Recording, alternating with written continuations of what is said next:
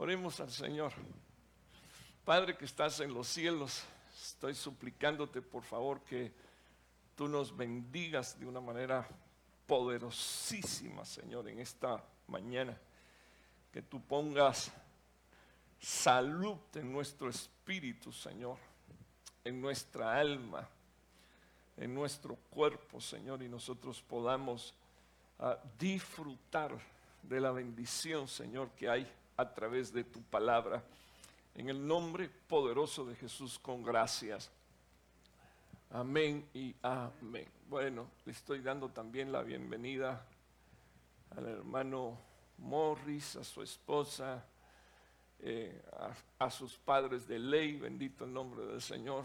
Gracias por acompañarnos una vez más.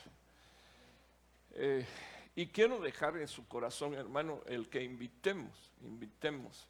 No importa si, su invitado es de habla inglesa, por lo menos traductor y traducción tenemos. Entonces, queremos bendecir y, ese es, y ese es nuestro deseo y es nuestro objetivo y a eso fue a lo que nos llamó Dios a bendecir.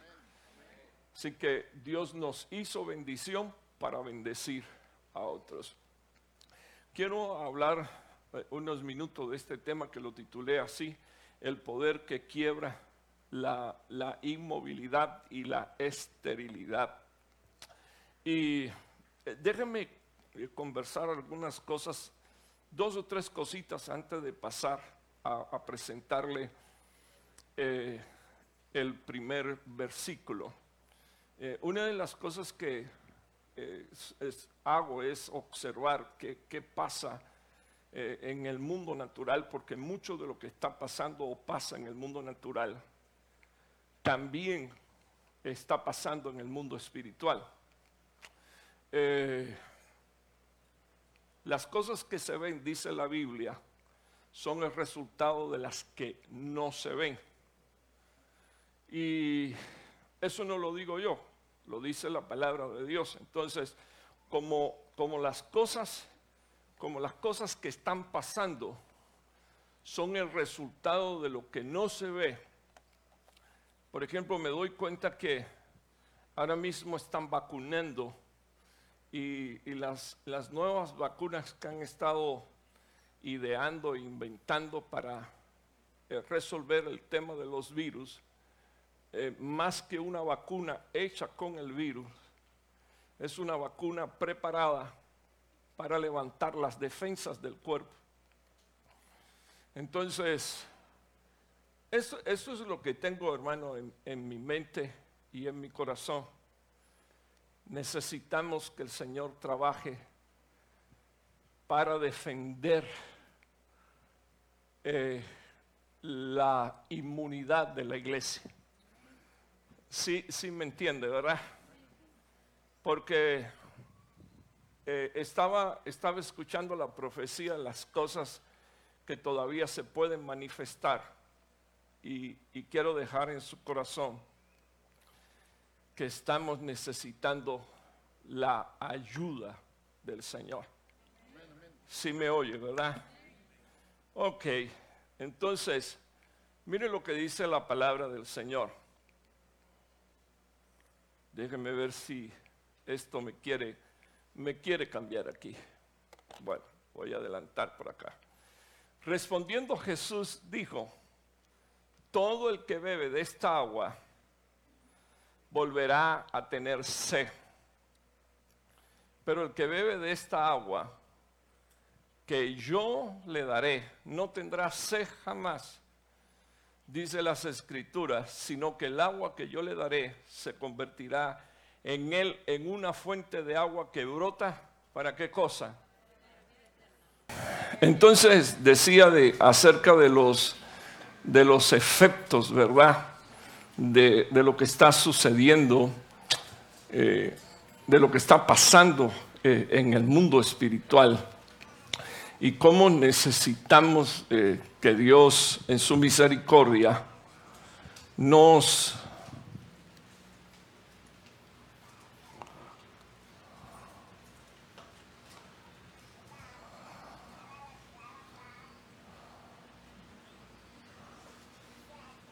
cómo es que eh, en su misericordia nosotros necesitamos que Dios eh, nos, nos inmunice.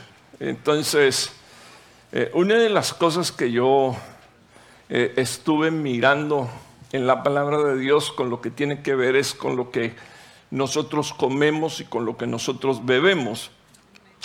Y me llamó mucho la atención. Y en esto quiero concentrar mi, mi tema, en, el, en esas palabras que el Señor le dijo a la mujer samaritana. Todo el que beba de esta agua natural eh, volverá a tener sed. Pero el que bebe del agua que yo le daré, o sea, porque incluso no es un agua, según la Biblia, eh, donde el Señor Jesús está diciendo, yo soy el agua. Aquí Dios no está diciendo, yo soy el agua. Aquí lo que está diciendo Dios es, yo te voy a dar de un agua para que tú bebas de esa agua. Y cuando tú bebas de esa agua no vas a tener sed jamás, sino que el agua que yo te voy a dar, eso se convertirá en ti en una fuente de agua el agua que yo te daré se convertirá en él en una fuente de agua que brota para vida eterna. O sea, agua que Dios nos da y hace que nosotros nos convirtamos en una fuente. Y esa fuente, dice la Biblia, es una fuente que hace que las cosas que brotan de ella sean para vida eterna. Luego quiero que usted observe este, este versículo que aparece en jueces capítulo 1, versículo 15. Bendito el nombre del Señor. Gracias, hijo. Dice eh, la palabra del Señor, mira, eh, hijito, déjame esa, déjame esa agua, porque esta está, esta está fría. Y no quiero tener golpes de temperatura en mi cuerpo. Jueces 1.15 hay un, es, un pasaje de la palabra de Dios donde, donde todos conocemos que un juez eh, o un hombre llamado Caleb dijo, si, si alguno conquista esta ciudad, Kiriat Sefer, yo en premio le voy a dar a, mi esposa Axa por hija, por, por esposa, mi hija por esposa. Y, la Biblia dice que este hombre fue, conquistó la ciudad, le, dieron, le dieron, le dieron a, Axa por mujer. Y, quiero que usted observe este versículo porque me llama poderosamente la atención que, que este, este padre bendijo a esta hija y a su esposo. Eh, no solo los bendijo matrimonialmente, sino que les dio un espacio de tierra pero el espacio de tierra era un espacio estéril.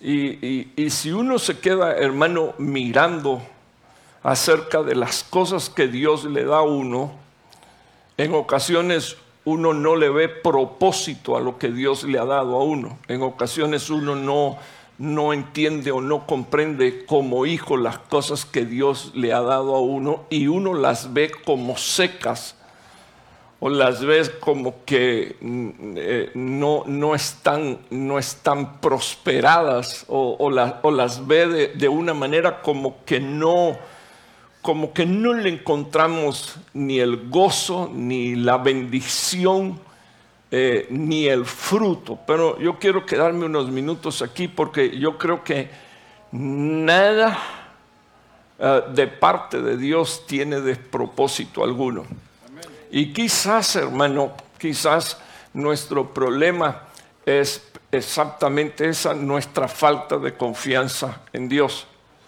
Eh, Dios no es Dios, Dios es nuestro Padre. Eh, tenga presente esto, Dios, Dios no es Dios, Dios es nuestro Padre. Esta mujer ah, le, dijo, le dijo a su padre, puesto que me has dado eh, la tierra del Neger, pero cuando usted se da cuenta, eh, esta palabra Neger significa estar estacionado y significa sur. Ah, por su aridez. O sea, eh, de aquí, de aquí venga el título. Yo, yo puse aquí el poder que quiebra la inmovilidad. O sea, estar estacionado es estar detenido y no avanzar. Estar estacionado es darte cuenta, bendito Dios, que has recibido algo de parte de Dios, pero que no avanzas. Estar, estar, eh, estar estacionado significa que de repente tú estás pensando que estás perdiendo tiempo de tu vida y no, no estás logrando alcanzar todo lo que tú esperas recibir de parte de Dios. Y entonces la pregunta que se hace uno es cómo poder resolver este problema. Y, déjeme decirle, hermano, que es importante que nosotros sepamos resolver ese problema, el problema de la inmovilidad y el problema de la esterilidad. Así que el padre ah, entregó a su hija, bendijo su matrimonio y cuando ya ella se iba con su esposo, fue el esposo el que le dijo, ¿por qué no le pides a tu padre? O sea, el mismo, el mismo que, que te hizo, el mismo que te, mm, que te levantó, el mismo que te crió, eh, el mismo que te dio en casamiento, el mismo eh, que te ha dado esta tierra, ¿por qué no le dices a tu padre que nos bendiga? Y esto fue lo que hizo ella le dijo, ella le dijo, dame una bendición. Yo quiero quedarme aquí unos minutos. ¿Cuántos hemos recibido bendiciones de Dios? Amén. Entonces quiero darle una palabra de fe. Y la palabra de fe es esta. El que pide, recibe. Entonces, ¿qué tenemos que hacer? Decirle a Dios, dame una bendición sé que lo que tengo es bendición, porque me lo diste tú. Pero, pero es como que tú le digas a Dios, coloca una bendición sobre la bendición que ya me has dado. Señor, necesito que tú coloques una bendición de prosperidad sobre lo que yo sé que tú me has dado. Eh, y quiero detenerme unos minutos aquí porque tenemos que aprender a decirle a Dios, lo que tú me has dado es una bendición. Mi esposo es una bendición. Mi esposa es una bendición. Mis hijos son una bendición. Señor, no te sirven, pero son una bendición en el nombre de Jesús. Entonces, es de nuevo, vuelvo a decir, de nuevo, es cuestión de que le digas a Dios, coloca una bendición sobre la bendición que ya tú me has dado. ¿Por qué? Porque me diste una bendición. ¿Cuál era la bendición? La dio en matrimonio. ¿Cuál era la bendición? Le dio la tierra del negue. Pero esta mujer dijo, dame una bendición. ¿Qué cosa es lo que trae una bendición? Prosperidad. ¿Qué cosa, hermano, qué trae una bendición? Prosperidad. Prosperidad. Quiero que conserve eso en su mente. Una bendición de Dios, dice la Biblia, no añade tristeza alguna a tu corazón. Una bendición sobre una bendición es Dios trayendo prosperidad. O sea que lo que tú tienes, Dios lo multiplica. Dios lo hace avanzar. Ah, es, es, un don, es, es algo que viene de parte de Dios. Ya que me has dado tierra del negue, ella le dijo, dame también, ¿qué dice aquí, por favor, hermano? Fuentes, de agua, dame depósitos de agua. Eh, ¿qué, tan valioso es el agua, verdad? ¿Sabes cuándo aprendí el valor del agua? Eh, cuando cuando llega, ¿sabes el valor del agua? Cuando tú llegas al aeropuerto y tienes sed y por una botella de agua te cobran tres dólares. Y si uno se tontea, dice, pero tres dólares, voy a pagar tres dólares. Y entonces empieza la lucha de uno porque no quiere pagar tres dólares por la botella de agua. Y uno dice, pero me voy a deshidratar, porque necesito tomar agua. Y luego la mente se vuelve, te vuelve a contestar, pero tres dólares es mucho. Hasta que das vueltas y vueltas y vueltas y vueltas, ¿y qué usted cree que usted termina haciendo? Comprando la botella de agua. Ok dame fuentes de arriba. Perdón, dame fuentes de agua. Y el Señor dice la palabra que el Padre le dijo, eh, el Padre le dijo, te doy las fuentes, te doy, ¿qué dice ahí, por favor, hermano? Hello, ¿qué dice ahí, por favor? Te doy las fuentes de qué? Y te doy las fuentes de abajo. Ok, vea, vea este versículo unos minutos. Voy a extraer dos o tres versículos de la palabra donde hay fuentes.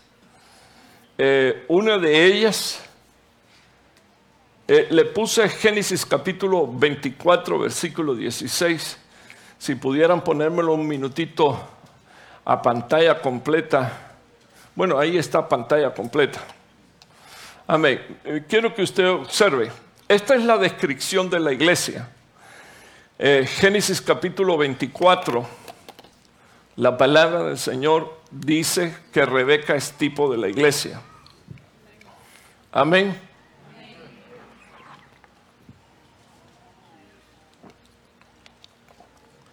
¿Cómo es la iglesia, por favor, hermano? La joven era hermosa. La joven era hermosa. O sea que en la joven había abundancia. En la joven había alegría.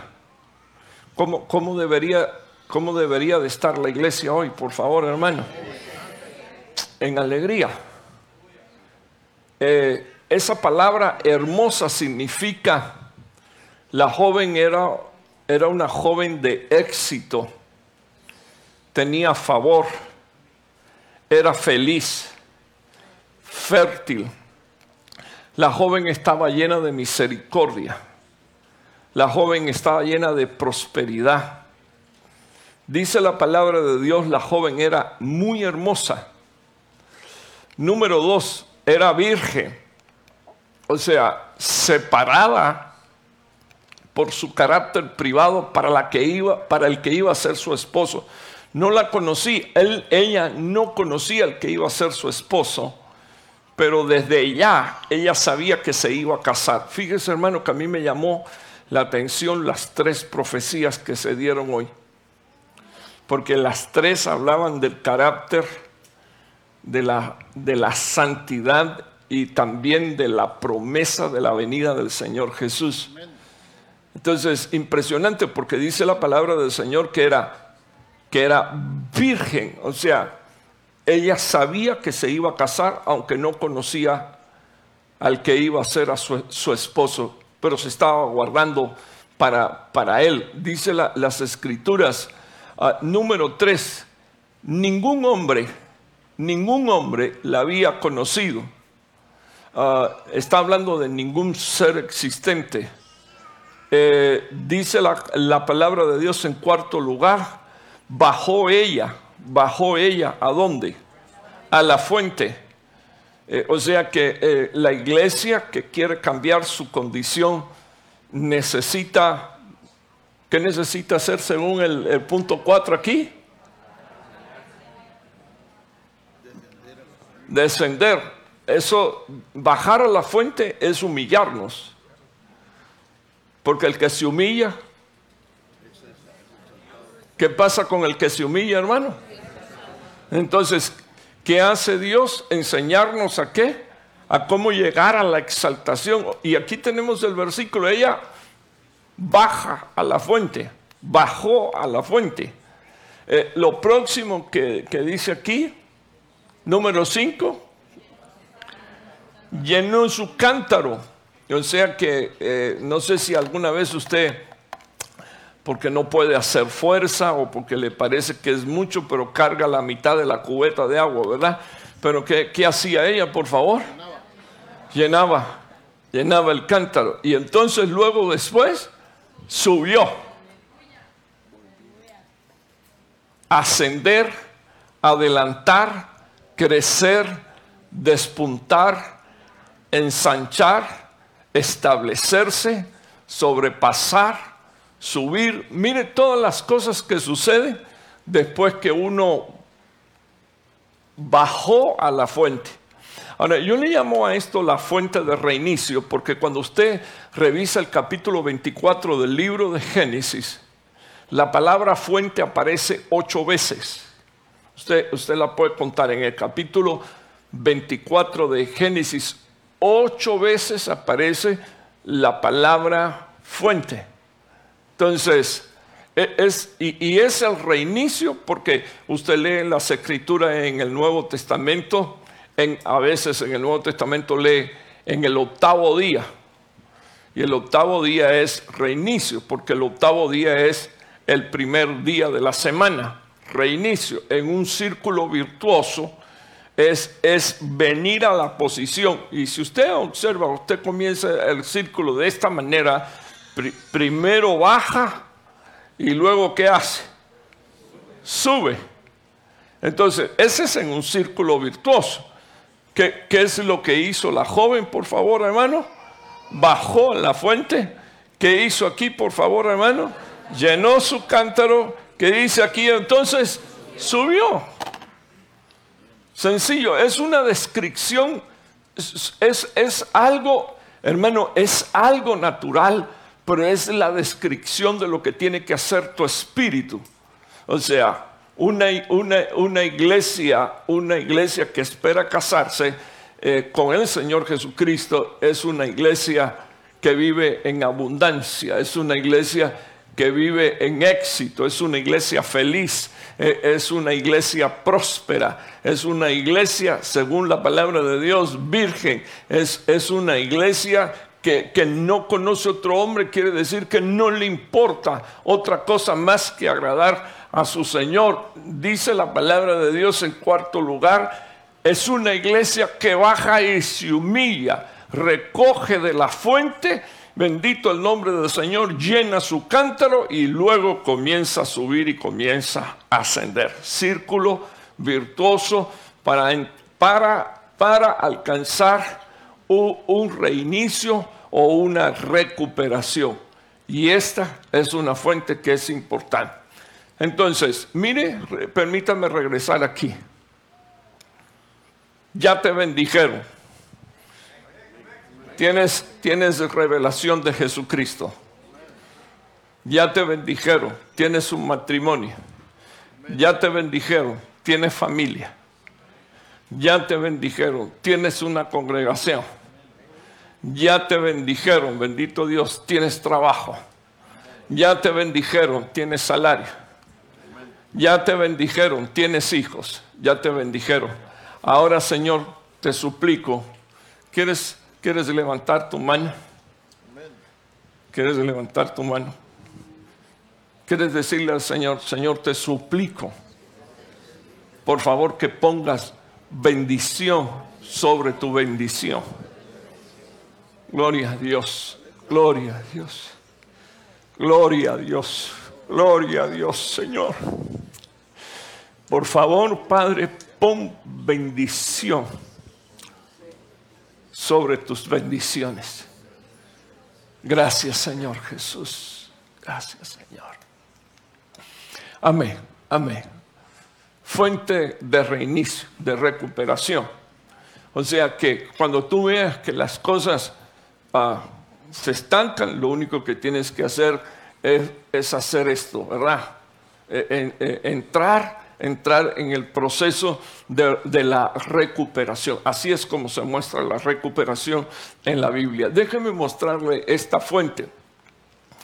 Eh, dos minuticos, tres minuticos para cada una de las fuentes y, ya vamos a terminar. Eh, dice la Biblia desde la cumbre del monte eh, antes de, antes de leer el versículo, discúlpeme. Esta es una fuente que había en Jerusalén. Estoy hablando de Jerusalén, la, la, la, tierra, ¿verdad? Aunque todos conocemos que existe una Jerusalén terrenal y así como existe una Jerusalén terrenal, existe una Jerusalén espiritual y existe una Jerusalén celestial. Eso yo no me lo estoy inventando, ahí está en la palabra de Dios. La espiritual somos nosotros. La celestial está descrita en el libro de Apocalipsis. Entonces, solo quiero que eh, veamos, ¿verdad? Como, como dije, lo que es en lo natural es en lo espiritual, porque lo que se ve es el resultado de lo que no se veía. Entonces, mire lo que dice aquí la Biblia. Había una fuente en la ciudad de Jerusalén que se llamaba la fuente de Nextoa. Y aquí hay una descripción donde dice, desde la cumbre del monte, el límite doblaba hacia la fuente de las aguas de Nectoa y seguía hasta las ciudades del monte de Efrón, girando hacia Baala, es decir, hacia Kirian Jearim. Pero me llama poderosamente la atención que dentro de la ciudad había una fuente que se llamaba así, la fuente de Neptoas, que significa, ¿qué dice aquí por favor hermano? Abierto de par en par, que significa declarar, que significa desatar, que significa desenvainar, que significa libertar, que significa quitar, que significa respirar, que significa romper y soltar. Ok, entonces me quiero quedar unos minutos aquí, porque todo el que bebe de esa agua, dice la palabra de Dios, se le abren las puertas. ¿Qué dice aquí, por favor, hermano? ¿Abierto de qué? De par en par. Dice la Biblia que el que bebe de esa agua que dice aquí, por favor, hermano, es desatado. Que el que bebe de esa agua, bendito el nombre del Señor, es, que dice aquí, por favor, hermano, libertado, es libre. Que el que bebe de esa agua, eh, por muy, muy aficiado que esté, dice la palabra de Dios que viene a respirar. El que bebe de esa agua le rompen las ataduras, es soltado y es liberado. Le puedo hacer una pregunta ahora. Puedo hacer una pregunta. ¿Cuántos necesitan liberación para un conflicto? Entonces, ¿qué tenemos que hacer? Beber. El que venga a mí yo le voy a dar de beber de las aguas, bendito el nombre del Señor. Eso fue lo que, lo que dice la palabra que dijo el Señor Jesús. Entonces, la, la, primera, la primera fuente, que es de donde nosotros venimos, es esta fuente, que es reinicio, pero estando dentro de la casa, sirviendo a Dios una bendición sobre otra bendición, necesitamos beber de las aguas de la liberación. Entonces, en el nombre del Señor Jesús, eh, yo le quiero invitar a que hoy, cuando terminemos este tema, le digamos al Señor, quiero beber de esa agua, del agua de la liberación. Necesitas que Dios libere papeles para ti, Dios lo va a liberar. Necesitas que Dios libere documentos para ti, Dios lo va a hacer. Necesitas que Dios libere salud para ti, Dios la va a hacer. Necesitas eh, que Dios libere tu vida, bendito el nombre del Señor, por causa eh, ya sea de, de, algún ataque del enemigo que se va y que regresa y que se ha vuelto cíclico en tu vida eh, y, que tú no puedes, una cosa con la que tú no puedes romper después de tantos años de haber conocido al Señor, esto es con fe. Eso es con fe, porque esta fuente está dentro de la ciudad Jerusalén. Usted me está oyendo, hermano. Entonces, si, esto está dentro de, si esta fuente está dentro de, de, la ciudad que se llama Jerusalén, esa fuente tiene que estar aquí en medio de nosotros. Bendito el nombre del Señor, porque Dios dice que está en su palabra. Dios dice que está en medio de la ciudad de Jerusalén, estaba la fuente de Nextoa, fuente de liberación. Gloria a Dios. Gloria a Dios, gloria a Dios. Mire lo que dice este versículo. Dice la palabra del Señor en jueces capítulo 7, versículo 1. Vamos a, a recordar el contexto de este versículo. ¿En qué pasaje está? Dice la palabra de Dios que... Eh,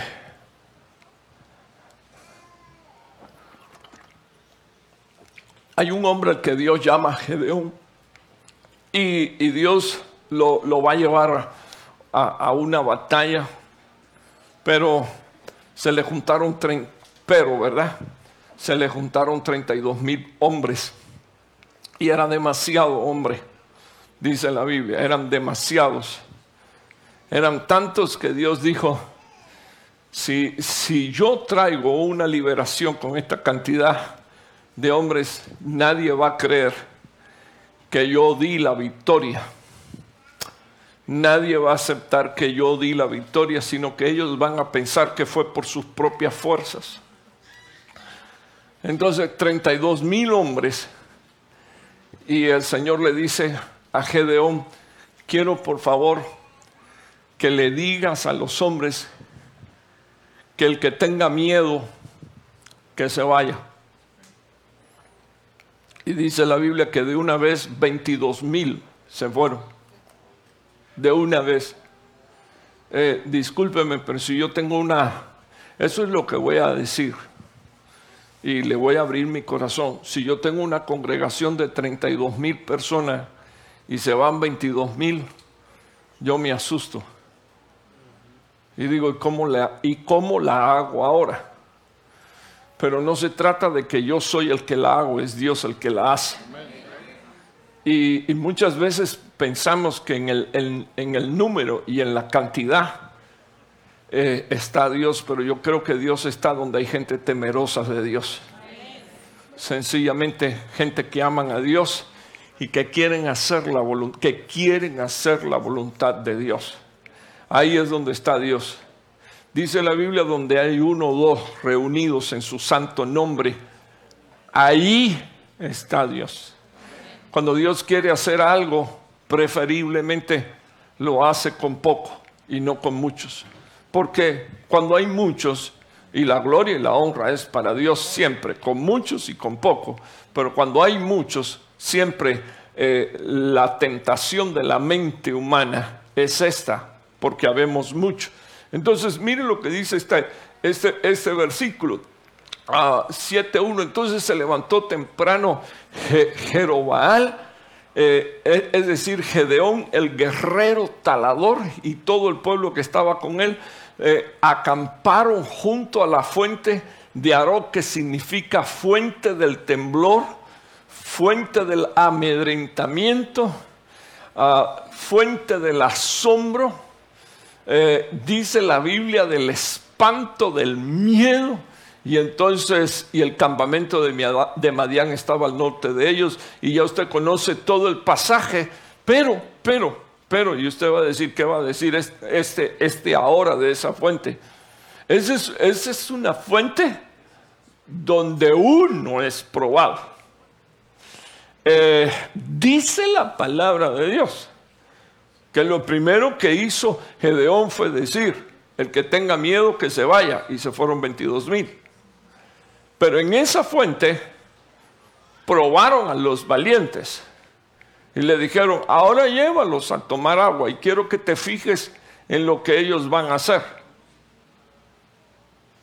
Todo el que lama el agua como un perro, lo vas a separar para la batalla llegaron, llegaron los diez mil restantes y 9.700 de ellos empezaron a quitarse las botas, empezaron a quitarse el escudo, empezaron a quitarse las espadas, empezaron a quitarse, a, despojarse de todo lo que traían encima para entonces tomar agua. Solo 300 se comieron el miedo.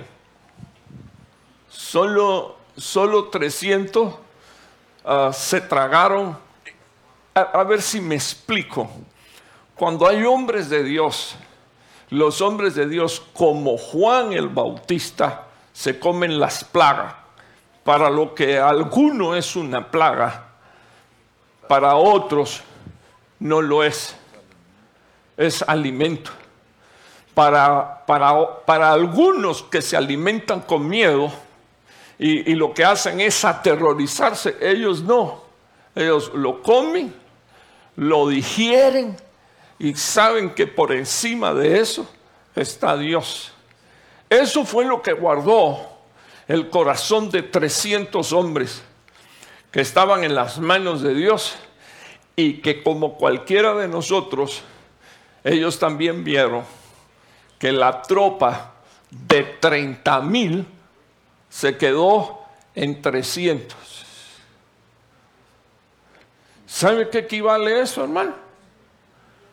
Solo al 3% solo el 3% de todos los que estaban reunidos, ni siquiera el 10, solo el 3. Y uno a veces dice, ¿y, cómo la voy a hacer?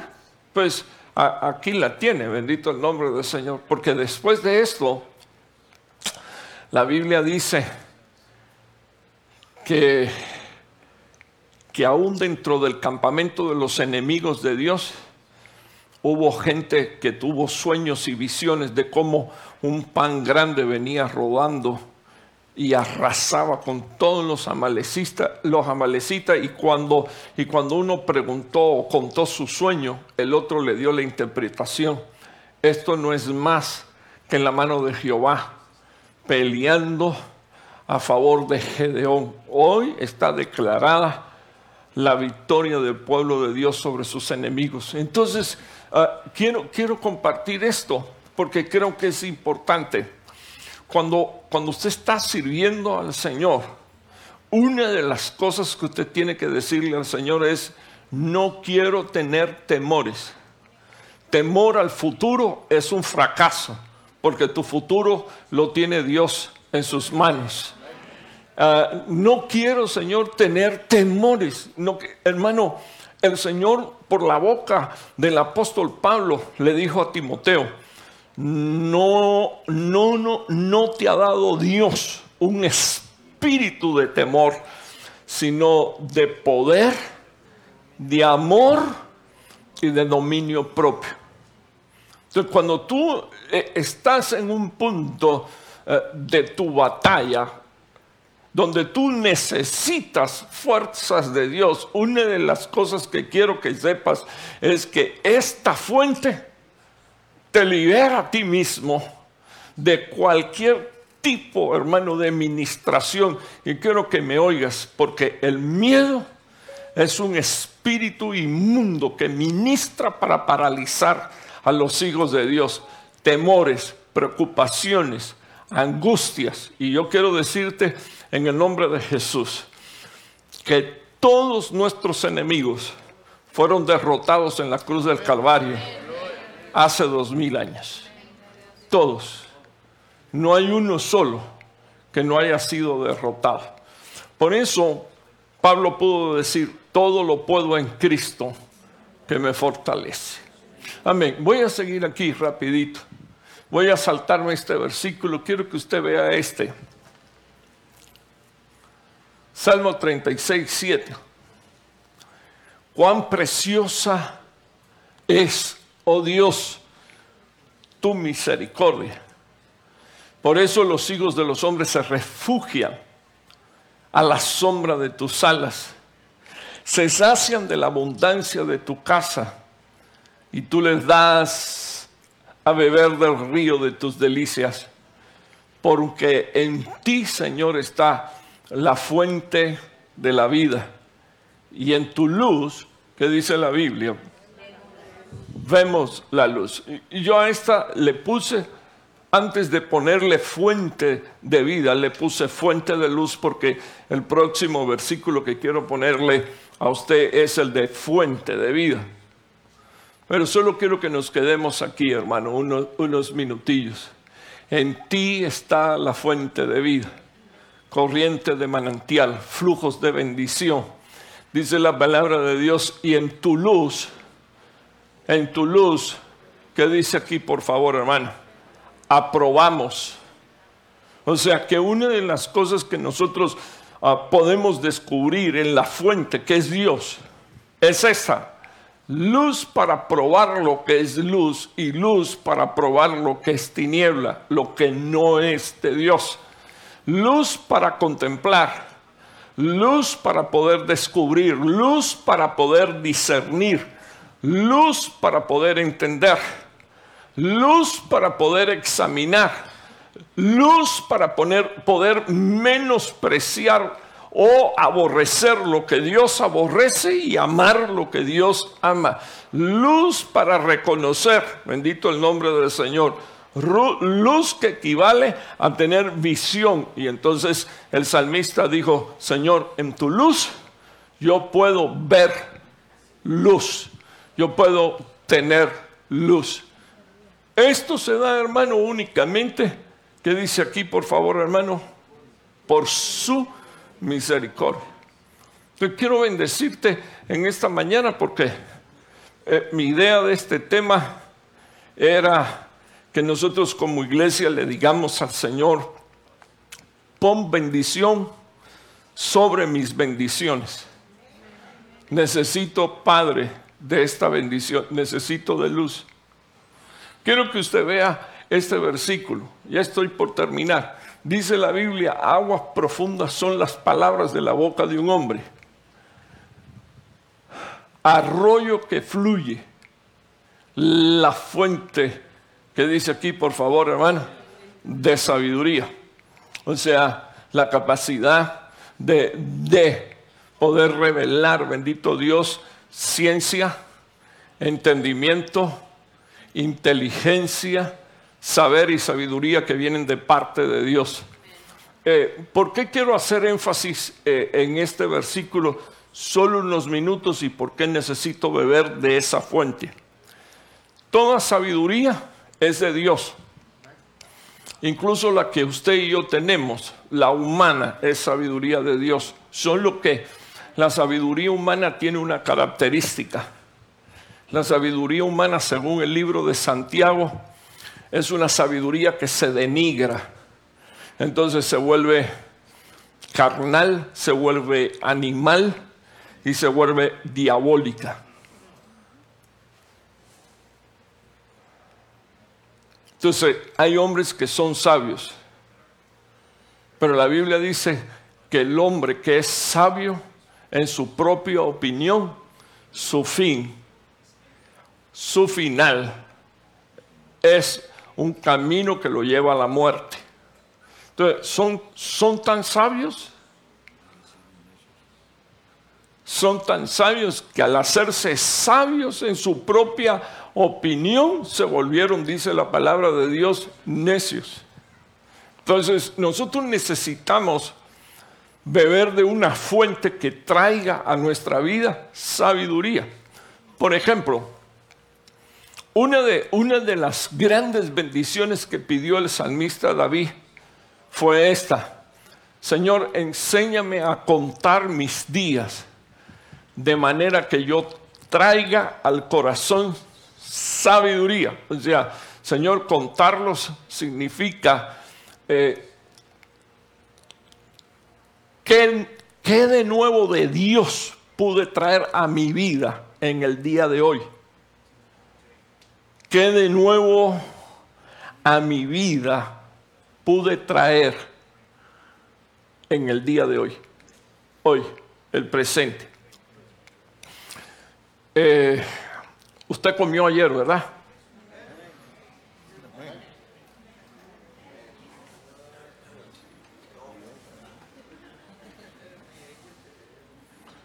Dos veces, mínimo, ¿verdad?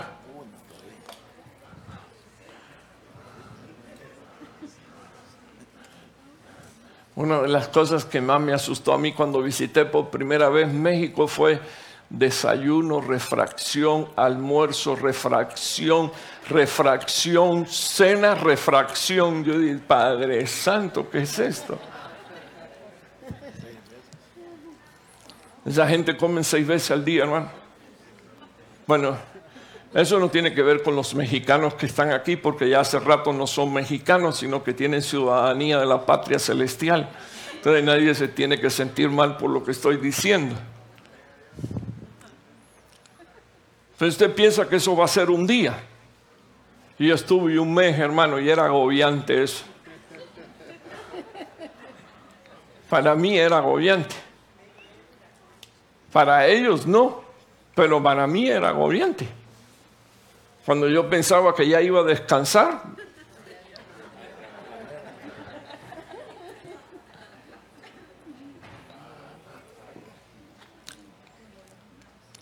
Ok. No nos puede pesar el sentarnos a la mesa del Señor todos los días para comer de su gracia, de su favor, de su misericordia y de su sabiduría. Hago, hago, eh, hago la historia, ¿verdad?, de lo que me pasó en México con sus seis comidas diarias, porque yo sentí que era un agobio. Pero yo, considero, hermano, que no debería de ser un agobio para ningún, para ningún hijo de Dios sentarse a la mesa a comer de las cosas de Dios. Gracias al Señor por los tres amén. Entonces nosotros necesitamos, aunque estemos inapetentes, ¿le puedo hacer otra pregunta? ¿Has tenido hijos inapetentes? Bueno, Roberto me contesta que no. Dichoso él, bendito Dios. Porque yo, yo, yo, tengo, yo tengo una hija que no le gustaba comer. Y, apenas volteábamos la espalda, tiraba la comida por la ventana.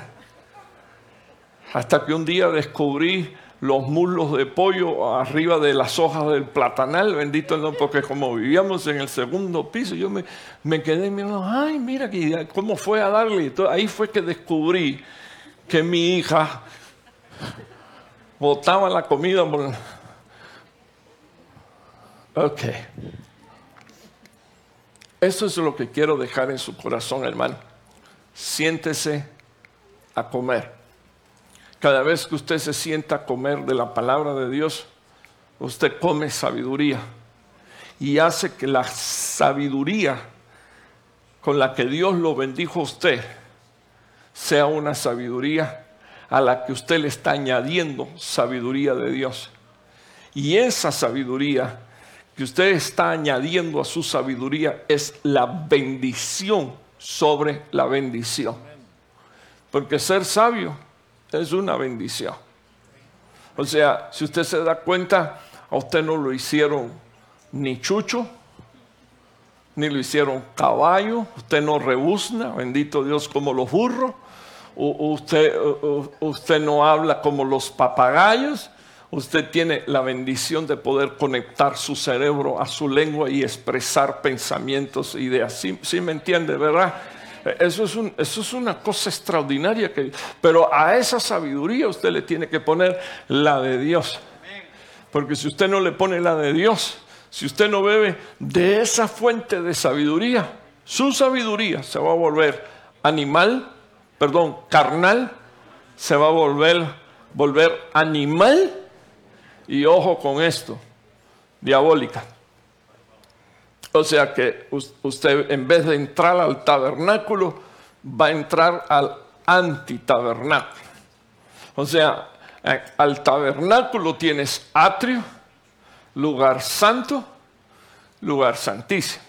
Al antitabernáculo de la sabiduría, entonces usted tendría sabiduría ah, carnal, y usted sabe cómo son los carnales. Los carnales alaban a Dios y glorifican a Dios, pero tienen bronca con todo el mundo.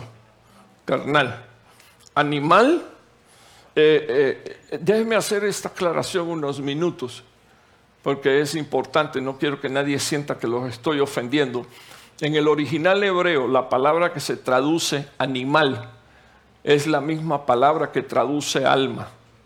Cuando los cristianos son almáticos, se hieren por cualquier cosa, se molestan por cualquier cosa, se insultan por cualquier cosa. Eh, tienen, parecieran ser que son muy humildes, pero tienen muy alta estima. O sea, nadie, nadie los puede ofender. Eh, porque, porque si tú los lastimas, son los más ofendidos que hay sobre, la faz de la tierra. Hagamos algo mostremos la sabiduría de Dios. Si algo nos ofende, ¿qué deberíamos de hacer? Si alguien nos ofende, ¿qué deberíamos de hacer? Venimos al altar, dejamos nuestras ofrendas y vamos y nos reconciliamos con aquel que está ofendido con nosotros. Y entonces después, entonces después dice la Biblia, Dios recibe la ofrenda. Pero usted se imagina la falta de sabiduría cuando usted viene, ofrenda, y usted cree que usted ofrendó y Dios recibió, pero usted llegó, ofrendó y la ofrenda se quedó en el altar, pero Dios no la recibió, porque a usted le faltó la sabiduría que viene de parte de Dios para reconciliar sus problemas. No se ponga el sol sobre vuestro enojo. No se puede usted imaginar la cantidad de enojados que voltean la espalda y no le, y no le hablan a sus esposas por dos o tres días y le dan la espalda porque quieren demostrarle a su esposa que están enojados. Entonces, póngale sabiduría. Ponga, hermano, ¿cómo ponerle sabiduría? Con la palabra de Dios. Miren lo que dice la palabra de Dios que usted tiene que hacer. Haga lo que dice la palabra de Dios que usted tiene que hacer y usted va a estar bebiendo de una fuente que lo va a bendecir. Eso es poner bendición sobre tu bendición. ¿Cuántos dicen amén? Ok, solo, solo, solo uno más, si usted me permite. El que está sentado en el trono dijo, he aquí yo hago nueva todas las cosas.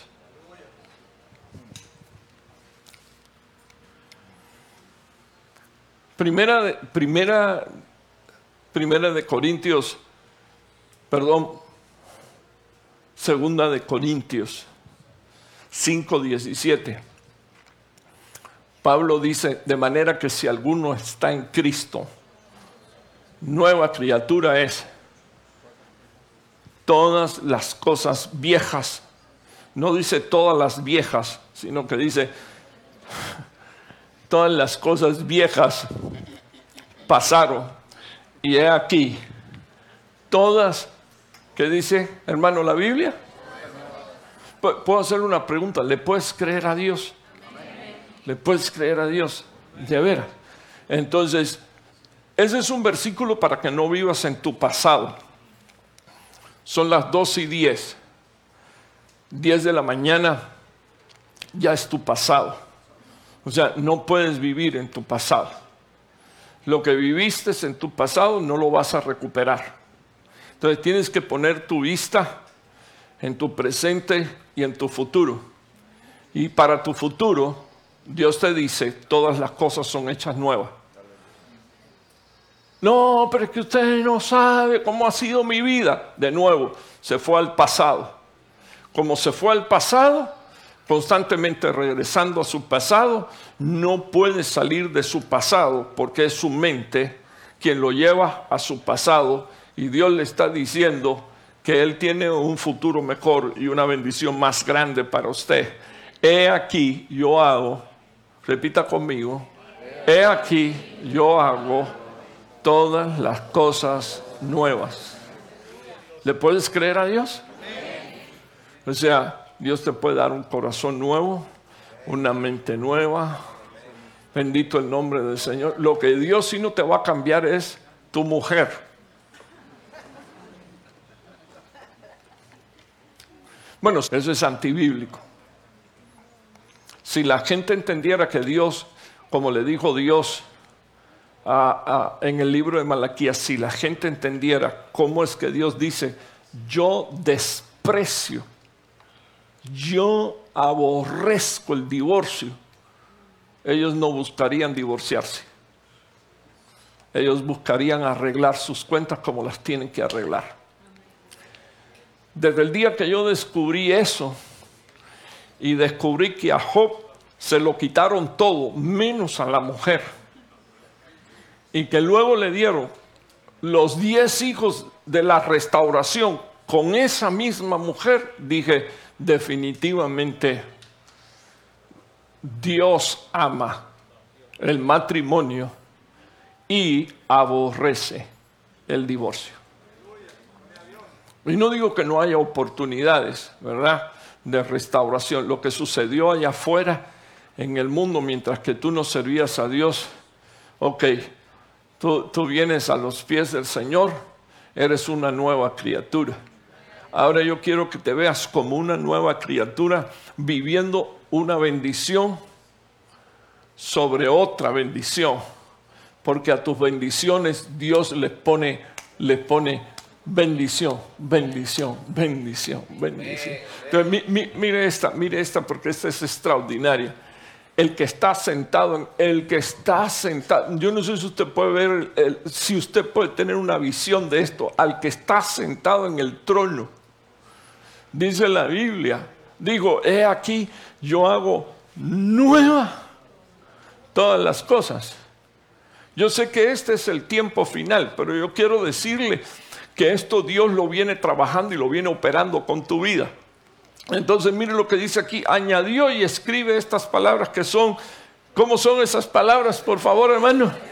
Fieles y verdaderas. Como en Dios no hay, no hay variación ni sombra de mudanza alguno, lo que Dios dice, Dios lo cumple. Dios, Dios no miente ay hermano, pero ¿y cuándo Él va a contestar? Escúcheme, Dios no miente, Dios es fiel. Y sus palabras son verdaderas. Yo necesito creerle a Dios. Entonces también me dijo, ¿qué dice aquí, por favor, hermano? ¿Qué dice aquí, por favor? Hello. Se lo puso en pizarra, a ver si usted se llena de fe y abre su boca y dice, hecho está. ¿Qué dice aquí, por favor, hermano? Hecho está. Repita conmigo, hecho está.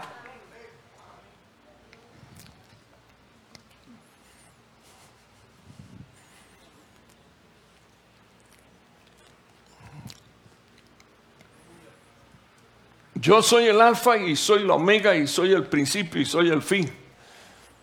Pero el, el, fin no es que él tiene fin o final sino que yo soy el principio, soy el fundamento y soy el propósito final de tu vida. Bendito el nombre del Señor. Dice la Biblia, yo soy el alfa, soy la omega, soy el principio, soy el fin. ¿Y qué dice aquí, por favor, hermano? El que tenga sed.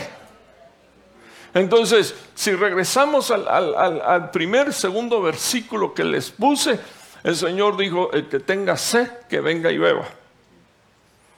Y entonces dice la palabra de él, de él correrán fuentes de agua viva. Y yo quiero que usted vea que cuando Dios coloca, cuando usted viene y usted bebe de fuentes, entonces Dios a usted lo hace una fuente para bendecir a otros. Los primeros, los primeros a los que Dios quiere que tú bendiga es a los de tu casa, a los de tu familia. O sea que Dios espera que tú bebas, te vuelvas una fuente, te vuelvas otra fuente, te vuelvas otra fuente y tú comiences a darle de beber a otros. El que tiene sed, yo le daré gratuitamente de la fuente que dice aquí, por favor, hermano, del agua de la vida. Y aquí el vencedor. Eso quiere decir que vas a tener algunas, algunas batallas. Y quizás algunos está diciendo, no me escampa, ¿verdad? Pero el Señor dice, al vencedor, no al que batalla. Repita conmigo, al vencedor. Ay, hermano, es que usted no sabe la guerra que estoy viviendo. Al vencedor, dice la Biblia, heredará todas estas cosas y yo seré su Dios y él será mi hijo. Entonces, aquí están las seis fuentes de las que hablé, de las que usted pudiera irse entonces a casa a, seguir ahondando y escudriñando en ella. Se las voy a dejar, pero estas son las fuentes que terminan quebrando la inmovilidad y la esterilidad. Son fuentes, yo puse ahí fuentes de bendición. Ponte de pie, quiero orar por ti.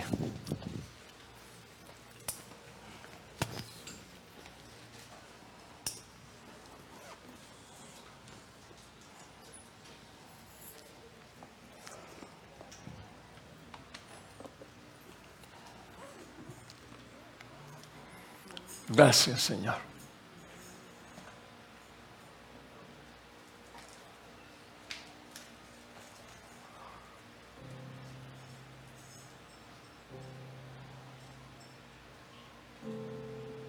Gracias, Jesús. Amén. Amén. Yo creo, eh, yo creo firmemente que como iglesia nosotros vamos a tener que recurrir de formas diferentes a estas fuentes. Me llama poderosamente la atención la fuente de reinicio, porque esa está representada por una mujer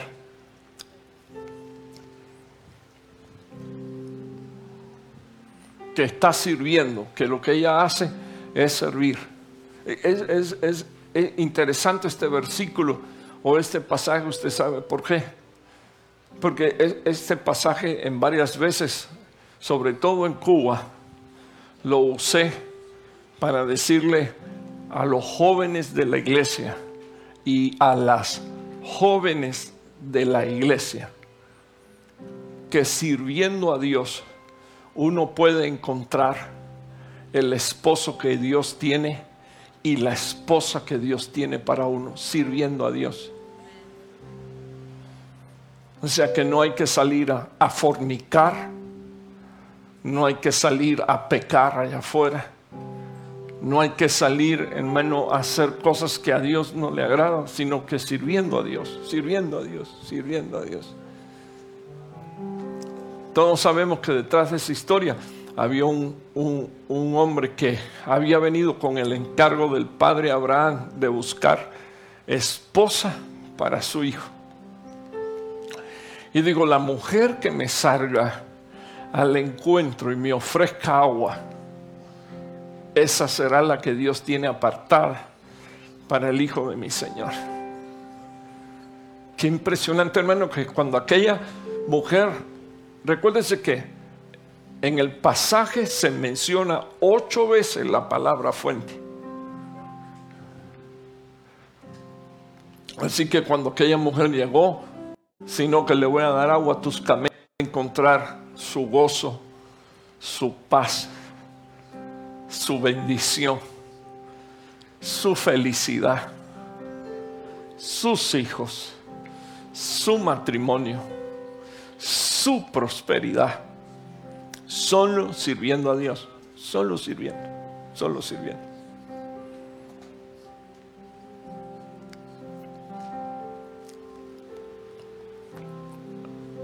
Este es el momento que si alguno necesita liberación, pues usted le diga al Señor, usted le diga al Señor, Señor, esta es, es mi área,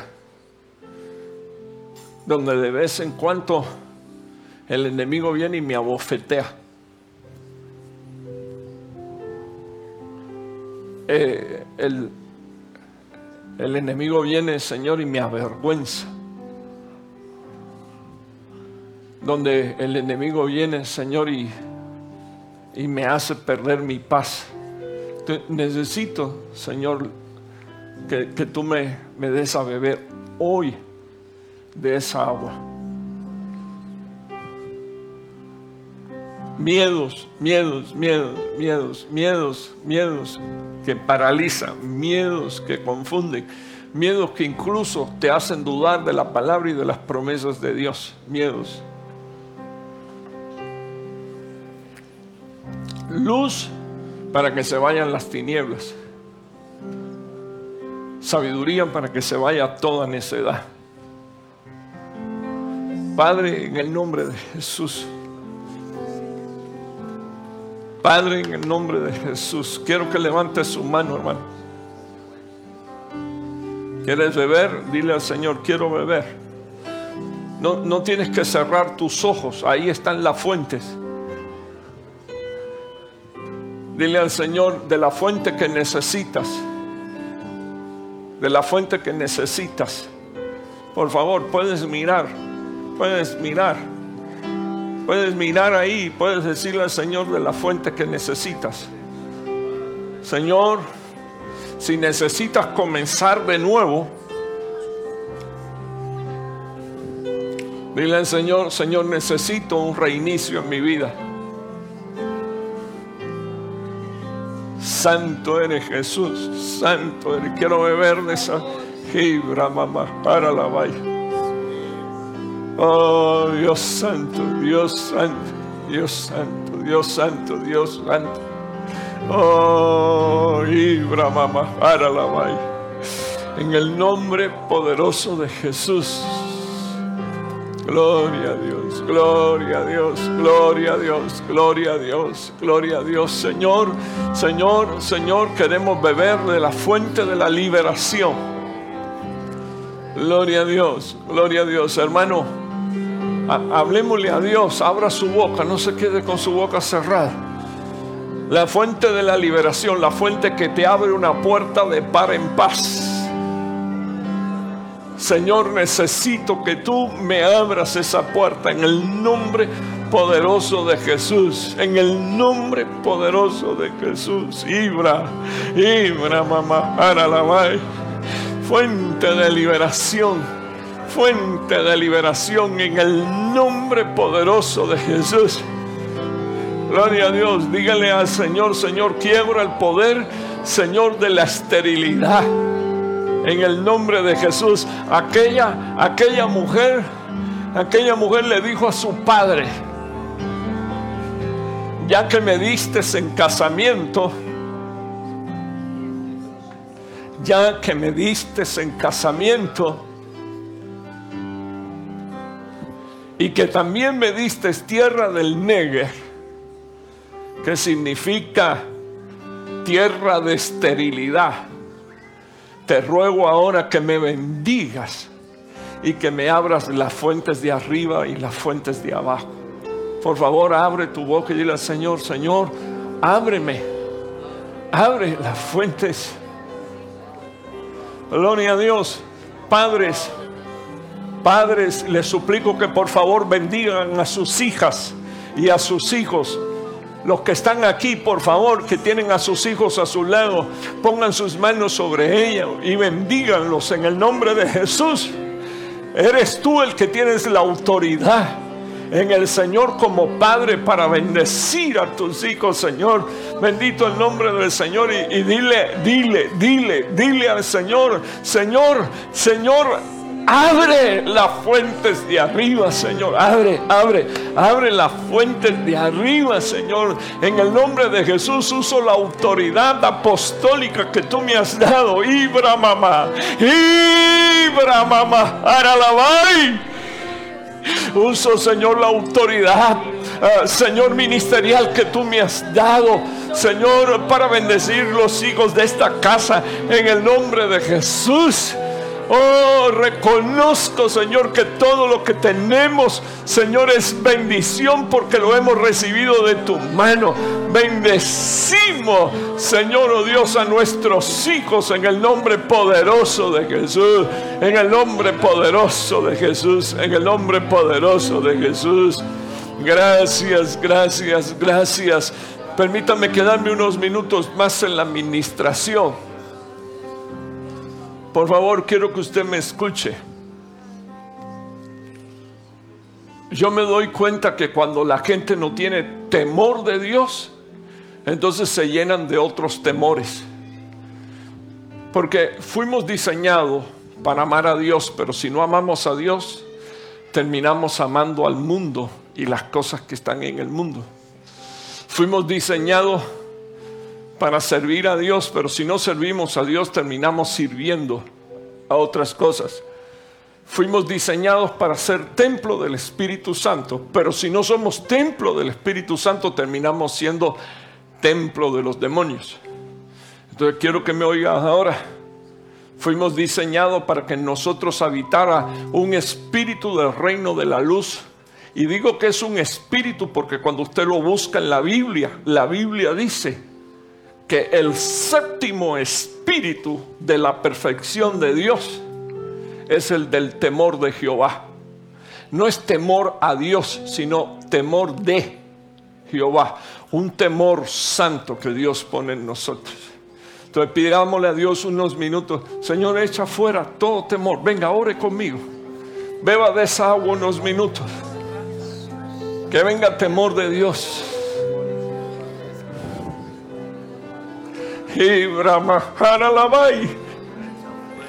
Hijo, hija, levanta tu mano. Por favor, estamos delante de la presencia de Dios. Tus manos levantadas hacia el cielo son como una ofrenda para Dios. Entonces, por favor, levanta tu mano un minuto y dile al Señor, Señor, que venga temor de Dios. Señor, que yo no sienta temor a los enemigos de mi alma, a los enemigos de mi casa, a los enemigos de mi familia. Echa fuera el temor. Dile al Señor, echa fuera el temor. Eso que se ha escondido ahí, se ha nidado ahí, bendito el nombre del Señor, echa fuera, Padre, todo temor en el nombre poderoso de Jesús. Señor, y que venga temor tuyo, que venga temor tuyo. Vengo, Señor, a beber Vengo a beber, Señor, de tu temor. Vengo a beber en el nombre de Jesús. Vengo a beber el, de la fuente, Señor, de la luz. Para que se vaya, Padre, toda tiniebla. Para que aún, Señor, la tiniebla que a veces aparece como luz, desaparezca en el nombre poderoso del Señor. Señor, bebemos de la fuente de la sabiduría en el nombre de Jesús. Bebemos de la fuente de la vida. Adore ahora a Dios. Alabe a Dios ahora. Alabe a Dios. Abra su boca, hijo. Hey, hey, abra su boca y dele gracias a Dios, hijo. Alabe a Dios. Aleluya, aleluya, aleluya. Gracias, Padre. Gracias, Señor. Gracias. Gracias Padre en esta mañana. Gracias Señor en esta mañana. Gracias Espíritu de Dios en esta mañana Padre. Gracias Señor oh Dios. Sella esta palabra. Sella Señor este costal. Señor, tomamos de estos granos y llevamos a casa, Señor que esta sea comida, Señor, durante esta semana. En el nombre de Jesús. Gracias, Jesús. Gracias.